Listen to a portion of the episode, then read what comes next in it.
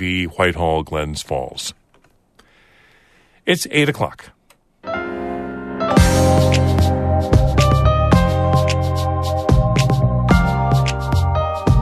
Morning. This is Northern Light for Friday, February 23rd. I'm Monica Sandreczki. And I'm Todd Moe. The state legislature is voting on new congressional maps before Tuesday. Lawmakers could reject them, go back to old maps, or draw new ones. It's a gamble, but if they could draw a map that comports with all other state requirements and get by a court review. It's entirely possible and favor a few more Democrats than the current map does. We wrap up our series on black history in the Adirondacks. The Adirondack Experience partnered with an artist last summer to paint the site of a lynching near Newcomb. For me, part of this is to go to the places and, to bear witness um, because it really is, for me, about honoring the memories of the victims.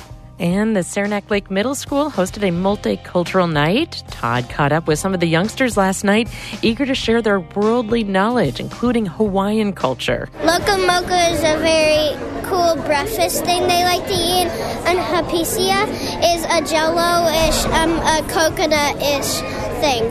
All of that's coming up on Northern Light. Stick with us.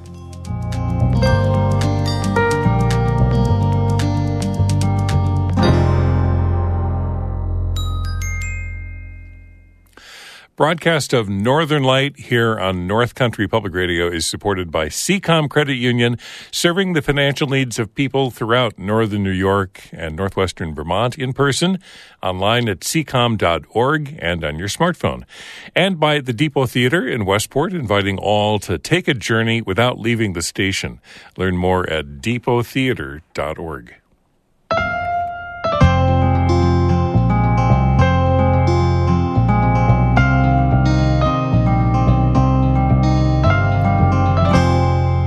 This is Northern Light. I'm Monica Sandreczki. And I'm Todd Moe.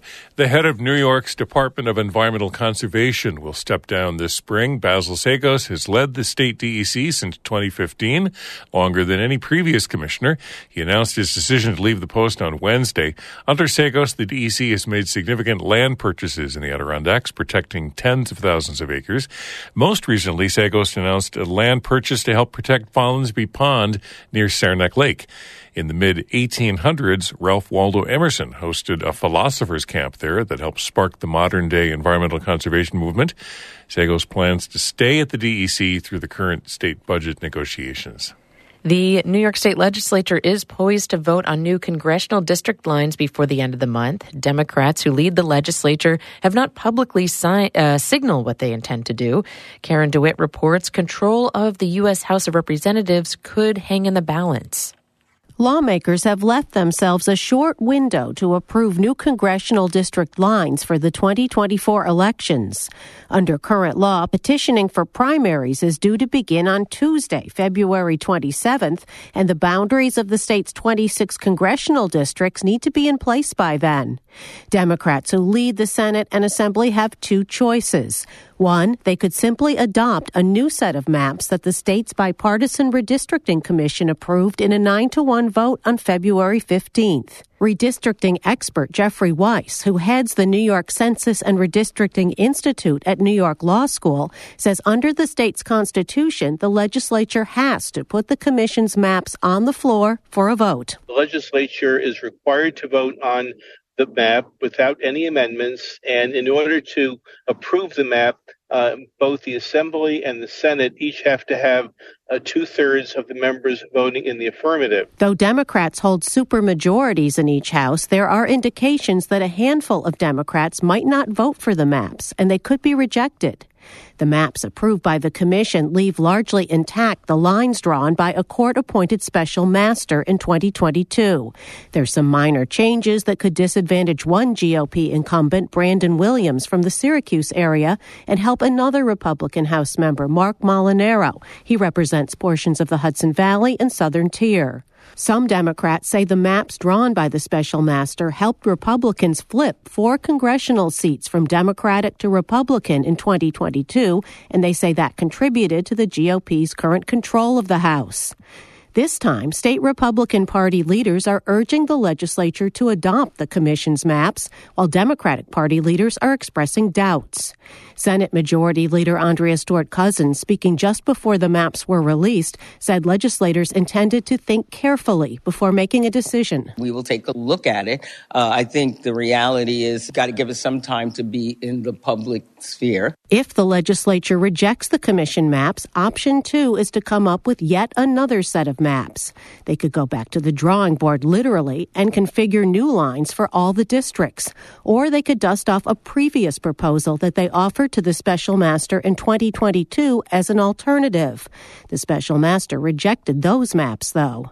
But option two would likely spark another court battle. In 2022, Republicans sued over the maps drawn by Democratic lawmakers. The state's highest court ultimately rejected the Democrats' maps, saying that they were gerrymandered. But this time, Wice says the court has a new chief judge, Rowan Wilson. Wilson was an associate judge on the court in 2022. He wrote the dissenting opinion in the decision that overturned the Democrats' maps. We have a different chief judge in the driver's seat now. Wice says Democrats may decide it's worth the risk. It's a gamble, but if they could draw a map that comports with all other state requirements, you know, the criteria compactness, population deviation, uh, minority voting rights, and get by a court review. It's entirely possible and favor a few more Democrats than the current map does. Lawmakers late in the week were still deliberating in private meetings. If they are unable to meet the February 27th deadline, they could change the rules and postpone the start of petitioning, reduce the number of signatures required for the primary ballot, or put off the primary until later in the summer. In Albany, I'm Karen DeWitt for the New York Public News Network. A Saratoga County man pled guilty to kidnapping a nine year old girl from Moreau State Park last fall. The Glens Falls Post Star reports Craig Ross Jr. of Milton pled guilty to first degree kidnapping and first degree sexual predatory assault on Wednesday. Ross will likely serve 47 years to life in prison. He'll be sentenced in April. Ross kidnapped the child from the state park in northern New York last September. She was missing for nearly 48 hours before police rescued her from Ross's mother's home in Ballston Spa. Forest rangers rescued hikers and snowmobilers over the last week in the Adirondacks. Last Tuesday, a 75 year old hiker fell and dislocated his shoulder on Mount Jo and needed help getting down the mountain. Then on Saturday, a group of snowmobilers hit an elevated crack on Indian Lake, sending one more than 70 feet in the air and resulting in significant injuries. Last Sunday, two teenagers skied off the trail on Whiteface and couldn't find their way back. Rangers and ski patrollers helped find the two teens after they were missing for more than an hour.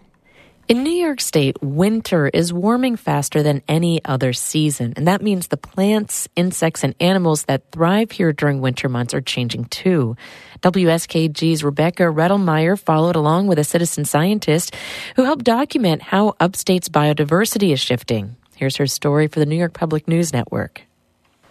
So we have here a pine tree so I'm going to take a few pictures of it. I'm taking pictures hidden near the bottom so we can see the needles on the ground. That's Ingrid Zabel, the Climate Change Education Manager at the Paleontological Research Institution in Ithaca. On a mild January morning, she's walking in the woods, documenting the plants around her. Here I see a, a hornbeam. I saw some goldenrod that was dried up from the fall. Zabel is one of nearly 50 people in the Cayuga Lake Basin participating in what ecologists call a BioBlitz. Participants take photos of plants, animals, and insects and upload them to an app called iNaturalist to add to public data. Now, like we want to know what's what's living here now to capture that snapshot and then long term we could see if that's changing. It's too early for Zabel to say if they've documented any long term changes. But scientists say the region's biodiversity already faces some risk. Partially, that's due to land use change and invasive species. But it's also exacerbated by climate change. Thomas Powell is a professor of biological sciences at Binghamton University. It's climate change acting on top of all the other problematic things that we've that we've done to our ecosystems that are really going to hamstring population and communities' ability to kind of keep pace with a with a changing world. This winter, BioBlitz participants documented over 300 species in the region, including mallards, mosses, mosquitoes, and one domesticated dog. In Ithaca, I'm Rebecca Redelmeier for the New York Public News Network. time is running out for the Watertown City Council to decide whether to open the zoo in Thompson Park this summer. According to the Watertown Daily Times, zoo officials say they need $75,000 from the city and a decision by early March to prepare for a May 1st opening. The status of the zoo has been in question for a while. Zoo officials announced last fall that due to financial hardships, the zoo would close with no plans to reopen. Watertown's zoo task force stepped in, unanimously agreeing to keep it open and recommending that the city pay for it. The council agrees they want to keep it open, but are weighing whether the city can afford it long term. Mayor Sarah V. Compo Pierce says they'll discuss it at the next work session on March 12th, and the council will have to decide whether to approve a budget amendment for the funding.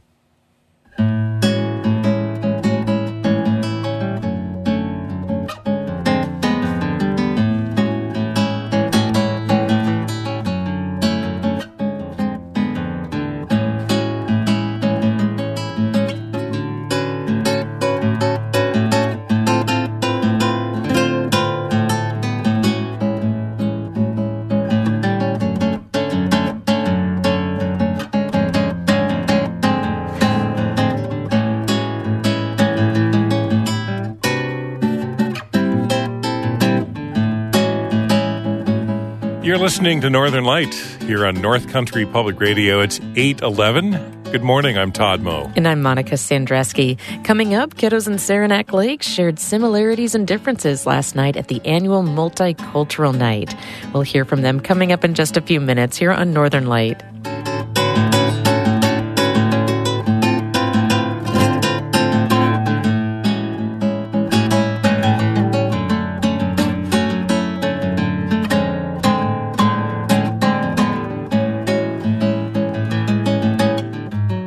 Music by Oscar Sarmiento, guitarist in Potsdam. Listen to more of his music as part of our Underscore project on our website, ncpr.org.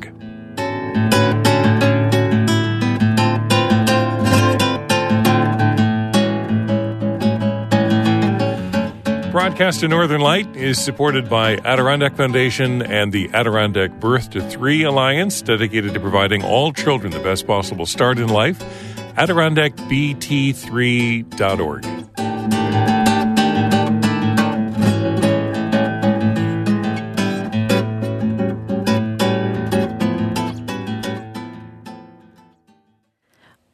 this week, we've been listening back to stories we've done about Black history in the Adirondack North Country. This next piece is about a mysterious collection of photos that appeared two decades ago at the Adirondack Experience, a museum in Blue Mountain Lake. The photos were taken in 1932 and show a dead black man tied to a toboggan surrounded by three white men. Doreen Alessi Holmes is the collections manager at the museum. It's very troubling to look at the propped up corpse of a human and people just sort of standing around like yeah sure take our photo with this trophy and i don't know that that's what they were thinking but that is how it plays today when you look at those photographs the museum has been unraveling the mystery behind those photos. Last summer, it partnered with a black artist to bear witness to what really happened back in 1932. Emily Russell has the story, which first aired last September. There's an old logging road in the central Adirondacks near Newcomb. On a warm, sunny day, it's where I meet Keith Morris Washington. He's an artist and professor who has stayed very humble about his work. I don't know if I've ever said this in an interview uh, before, but you know, I'm always kind of astonished when a good painting happens. it's all kind of this magic. You can see that magic in many of his landscape paintings and flower portraits. A lot of Washington's more recent work explores black identity in America. Washington uses art to highlight the violence that black people have faced in both the past and the present. For one project, Washington has been painting landscapes of lynching sites around the U.S. It's what brought him here to the Adirondacks. For me, part of this is to go to the places and, and to bear witness, um, because it really is, for me, about honoring the memories of the victims. In this case, the victim was a black man who encountered two white men in these woods in March of 1932. According to historical records, they went their separate ways, but the two men reported the black man to police. A few days later, a larger group tracked him down. A gunfight ensued, and the black man was killed. Doreen Alessi Holmes from the Adirondack Experience is our guide out here today. As we walk down the road, she points out features in the landscape, obstacles the man must have had to endure while he was being tracked down by the group of white men. As we're moving forward, keep your eyes on that ridge ahead of us because that is the Dunbrook Range. And it's an intimidatingly high and steep mountain, and I just can't imagine climbing up over that in the winter. Washington will paint this place, but not the violence that occurred here. His pieces focus more on the landscape, the beautiful and sublime aspects of it. He uses a series of squiggle marks, his description, to paint lush green grasses, tall trees, and wispy blue skies. Washington says his whole artistic process is more a tribute to life than to death. Even when I'm painting, I'm not thinking about uh, the tragic nature of the person's life, but really trying to think about the ways in which I'm honoring the person's life and documenting their history. Another person who's been working to document the history of what happened here is Eliza Jane Darling. She's an anthropology professor and former public historian for Hamilton County. This is the history of our region, and we need to understand what happened. And we certainly need to establish facts. But in the second place, I think there is a question of social justice and justice for this man. Darling has read the police and coroner's reports, piecing together what really happened over those few days in March. She's also read articles about the manhunt and the man's death, which made national news at the time. A headline in the New York Times from 1932 read, quote, Wild man is killed in the Adirondack. Darling says the sensationalized media back then is similar to the racist stereotypes black people still face today. I mean, the headlines that this made could have been uh, taken from today's headlines. They really could have. Um, you know, the overestimation of the man's threat, the dehumanization involved in calling him a wild man, the fact that his body was left exposed, um, the the fact that someone called the police when there didn't appear to be any crime having been committed. Darling wrote two articles for the Adirondack Daily Enterprise a few years ago, laying out everything she learned about the killing. According to records, the man is buried in nearby North Creek. Darling says she hopes one day to figure out who the man was. Back on the old logging road, we pass coyote and deer tracks. Our guide, Doreen Alessi Holmes, points us to something fluttering atop some wildflowers. Just there's an American Beauty butterfly over there right now, um, and it's on a plant that's locally called Pearly Everlast. The Adirondacks are a place of deep wilderness and a lot of beauty, but they're also a place where prejudice and racism still exists. Artist Keith Morris Washington says that is still evident here today. As I was uh, driving in yesterday, I saw, you know, New York license plate and a Confederate plate underneath it. And it's just like, yeah, you can't get away from that kind of um, ignorance. I'll, I'll put it that way kindly. As we reach the end of the logging road, Washington stops to take a few photos. I ask him what's on his mind during an experience like this one. As I was walking to this place, um, you know, I was in a sort of broad way thinking about the victim and and um, just sort of sending my thoughts to make a, a great painting for this person who we don't know their name yet even so there's a, a bit of a solemnness to it Washington says his goal is to make a beautiful painting of a place with a tragic past. The Adirondack Experience will have the option to buy the piece and add it to its permanent collection, putting more of the Adirondacks' history on display. Emily Russell, North Country Public Radio, Newcomb. That story first aired last September.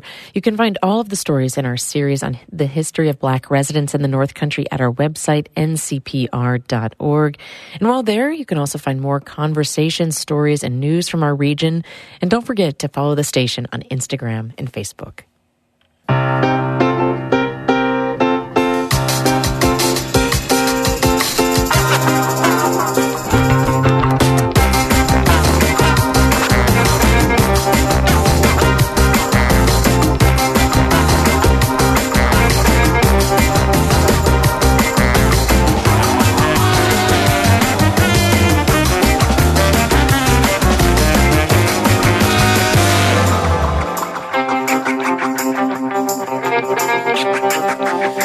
Listening to Northern Light right here on North Country Public Radio. I'm Todd Moe. And I'm Monica Sandreczki. In just a minute, a visit to Multicultural Night at Saranac Lake Middle School. Then stick around after the show for Bird Note. We'll meet the tiny shorebird that sticks around through the winter, just ahead at 842. But first, Todd has a look at the weather for us. We've got clouds, and uh, the Weather Service says a chance of some mixed precipitation today. Relatively mild temperatures in the 40s for much of the region, 38 degrees in Canton right now. Tonight, uh, lows near 30, but colder tomorrow. Sunshine, highs in the teens on Saturday, north winds 5 to 10 miles per hour. Then temperatures dipping into the single digits Saturday night, early Sunday morning. Highs low 30s on Sunday, mid 30s on Monday, a high in the 40s, mid to upper 40s on Tuesday, maybe a high near 50 on Wednesday here with a look at uh, more on weather and trail conditions in the Adirondacks is John Warren. On Saturday, sunrise will be at about 6:45 and sunset at about 5:34. Last night saw a mix of precipitation around the region, mostly depending on elevation. We're going to see a dramatic drop in temperatures to well below normal for this time of year tonight into tomorrow. Saturday, we'll see some windy conditions, which will likely leave blowdown on trails. Temperatures will return to a more normal range for Sunday. Next week, we'll see well above normal temperatures that are likely to end most snow sports, possibly for the season. Temperatures on high peak summits are expected to be in the 20s today, but Saturday we'll see single digits below zero and wind chills in the 20s below zero. Sunday summit temperatures will return to the 20s, but wind chills will stay low, near zero. Trail conditions will be icy through the weekend. Carry traction devices and expect to encounter blowdown. There remains about 8 to 12 inches of snow at most lower elevation locations in the Adirondacks. There remains about 2 to 3 feet at Lake Colden and even deeper snow at higher elevations. Many waters still remain open, but at our more normal lower levels for this time of year. Lake ice remains hazardous, although Lake Colden and Avalanche Lake are being crossed. There have been several reports of people going through thin ice on the region's lakes. The ski trail and passes are skiable beyond Marcy Dam, and the truck trail to Marcy Dam is skiable, as is the Hays Brook Truck Trail, the Newcomb Road, and into the Boreas Ponds. But backcountry ski conditions remain thin elsewhere. Stick to smoother terrain for the best backcountry ski conditions this weekend. Paul Smiths will be a good bet this weekend after having received some new snow. Garnet Hill near North Creek will have some good conditions this weekend, as will Lapland Lake near Northville. All other cross country facilities will be open as well. If downhill is your plan, conditions will be mixed, but there remains plenty of terrain, at least for now. No glades or slides are expected to be open at Whiteface, but Gore will have some glades open. Oak and McCauley will also have plenty of terrain. Given the forecast, this could be the last weekend for many of the region's ski areas. You can make the best of it by getting out on Sunday when conditions and temperatures will be more reasonable. Snowmobile trails are offering a variety of conditions for what looks like one last weekend, but expect plenty of icy turns and some bare spots. Trails in northern Herkimer and Hamilton and southern St. Lawrence counties remain the best bet.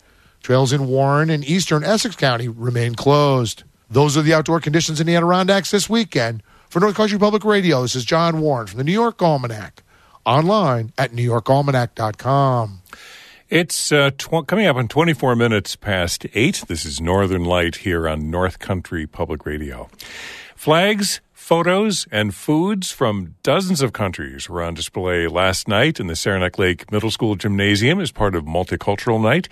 Visitors, mostly youngsters with their families and friends, were offered paper passports when they entered and invited to visit international display booths and fill their passports with stamps. Tamneet Muldowney is a teacher and one of the organizers of the event. My name is Tamit Muldowney, and we are in the Petrova building um, in the middle school gym currently. We all have a story to tell, so we all come from somewhere, and that uniqueness is worth sharing. You know, it helps us learn about our differences that make us unique. I was born in Eritrea, and so both of my daughters have done Eritrea in previous years. Um, they've also done Ireland, which is their father's side of the family, so that's been very special to me. We encourage students if you want to go home and talk to your families or the grown up that's with you about your heritage and you want to research it and share it with our community, go for it.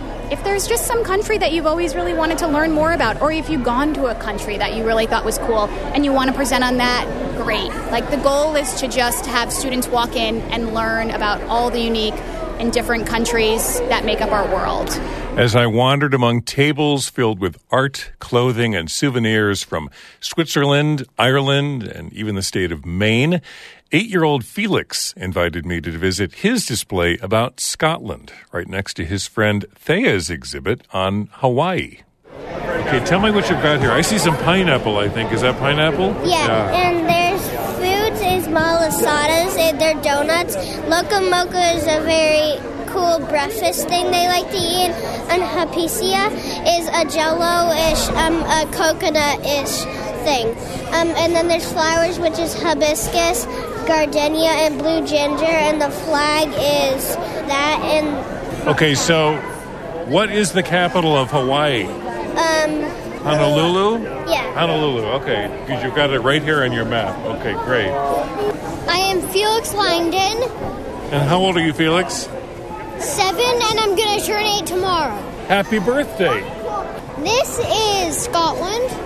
I'm mostly Scottish, and it, it just Scotland seems interesting to me. Like castles, very weird sports, funny food. Haggis, funny food. Yeah. Have you ever eaten haggis? uh, no, No. it's like weird facts about it. It's boiled in the stomach of a sheep. Thank you very much. Scotland and Hawaii shared a table with a display about Jamaica.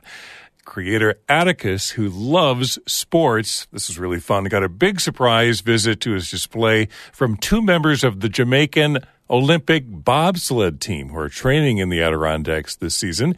After a few photos with the celebs, he told me about Jamaica's climate and food. It's usually really warm there. The most popular foods are jerk chicken, curry goat, and and jerk pork. Do you like some of the food of Jamaica? Have you tasted some? Um, I think I've tasted jerk chicken, and I like it. At the one end of the gymnasium, four young Haudenosaunee men in traditional headdresses shared music and dances. They're from the Native North American Traveling College in Akwesasne. Teacher and organizer Jesse Jacoby says the evening is a way to share similarities and celebrate differences around the world and around the North Country.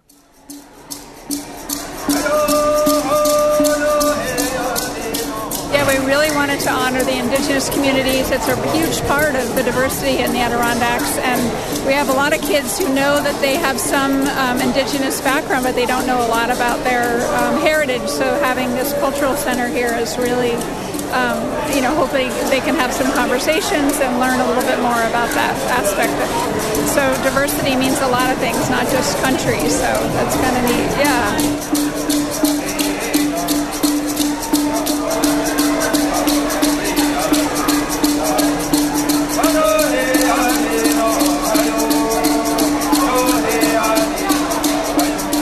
Along with Native American music and dance, last night's event featured food prepared by culinary students at Paul Smith's College, an international themed photo booth, and free books for children.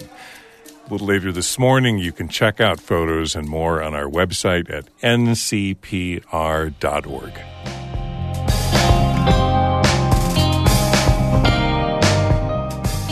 Well, that's it for the show for the day. Todd, what a pleasure to hear from all of those kiddos. I loved learning about haggis. What a strange food. That's a delight. Well, that is it for the show. Morning Edition continues in just a minute. Uh, coming up in about 15 minutes on the program, the Hugo Awards celebrate the best in science fiction literature. Leaked emails suggest organizers of last year's show in China tampered with votes and excluded potential nominees for political reasons. We'll get more context for this story from Andrew Limbong coming up in about 15 minutes. Then join us later this morning for 1A. We'll have the domestic news roundup between 10 and 11 and the international news of the week from 11 to noon. That's right here on NCPR.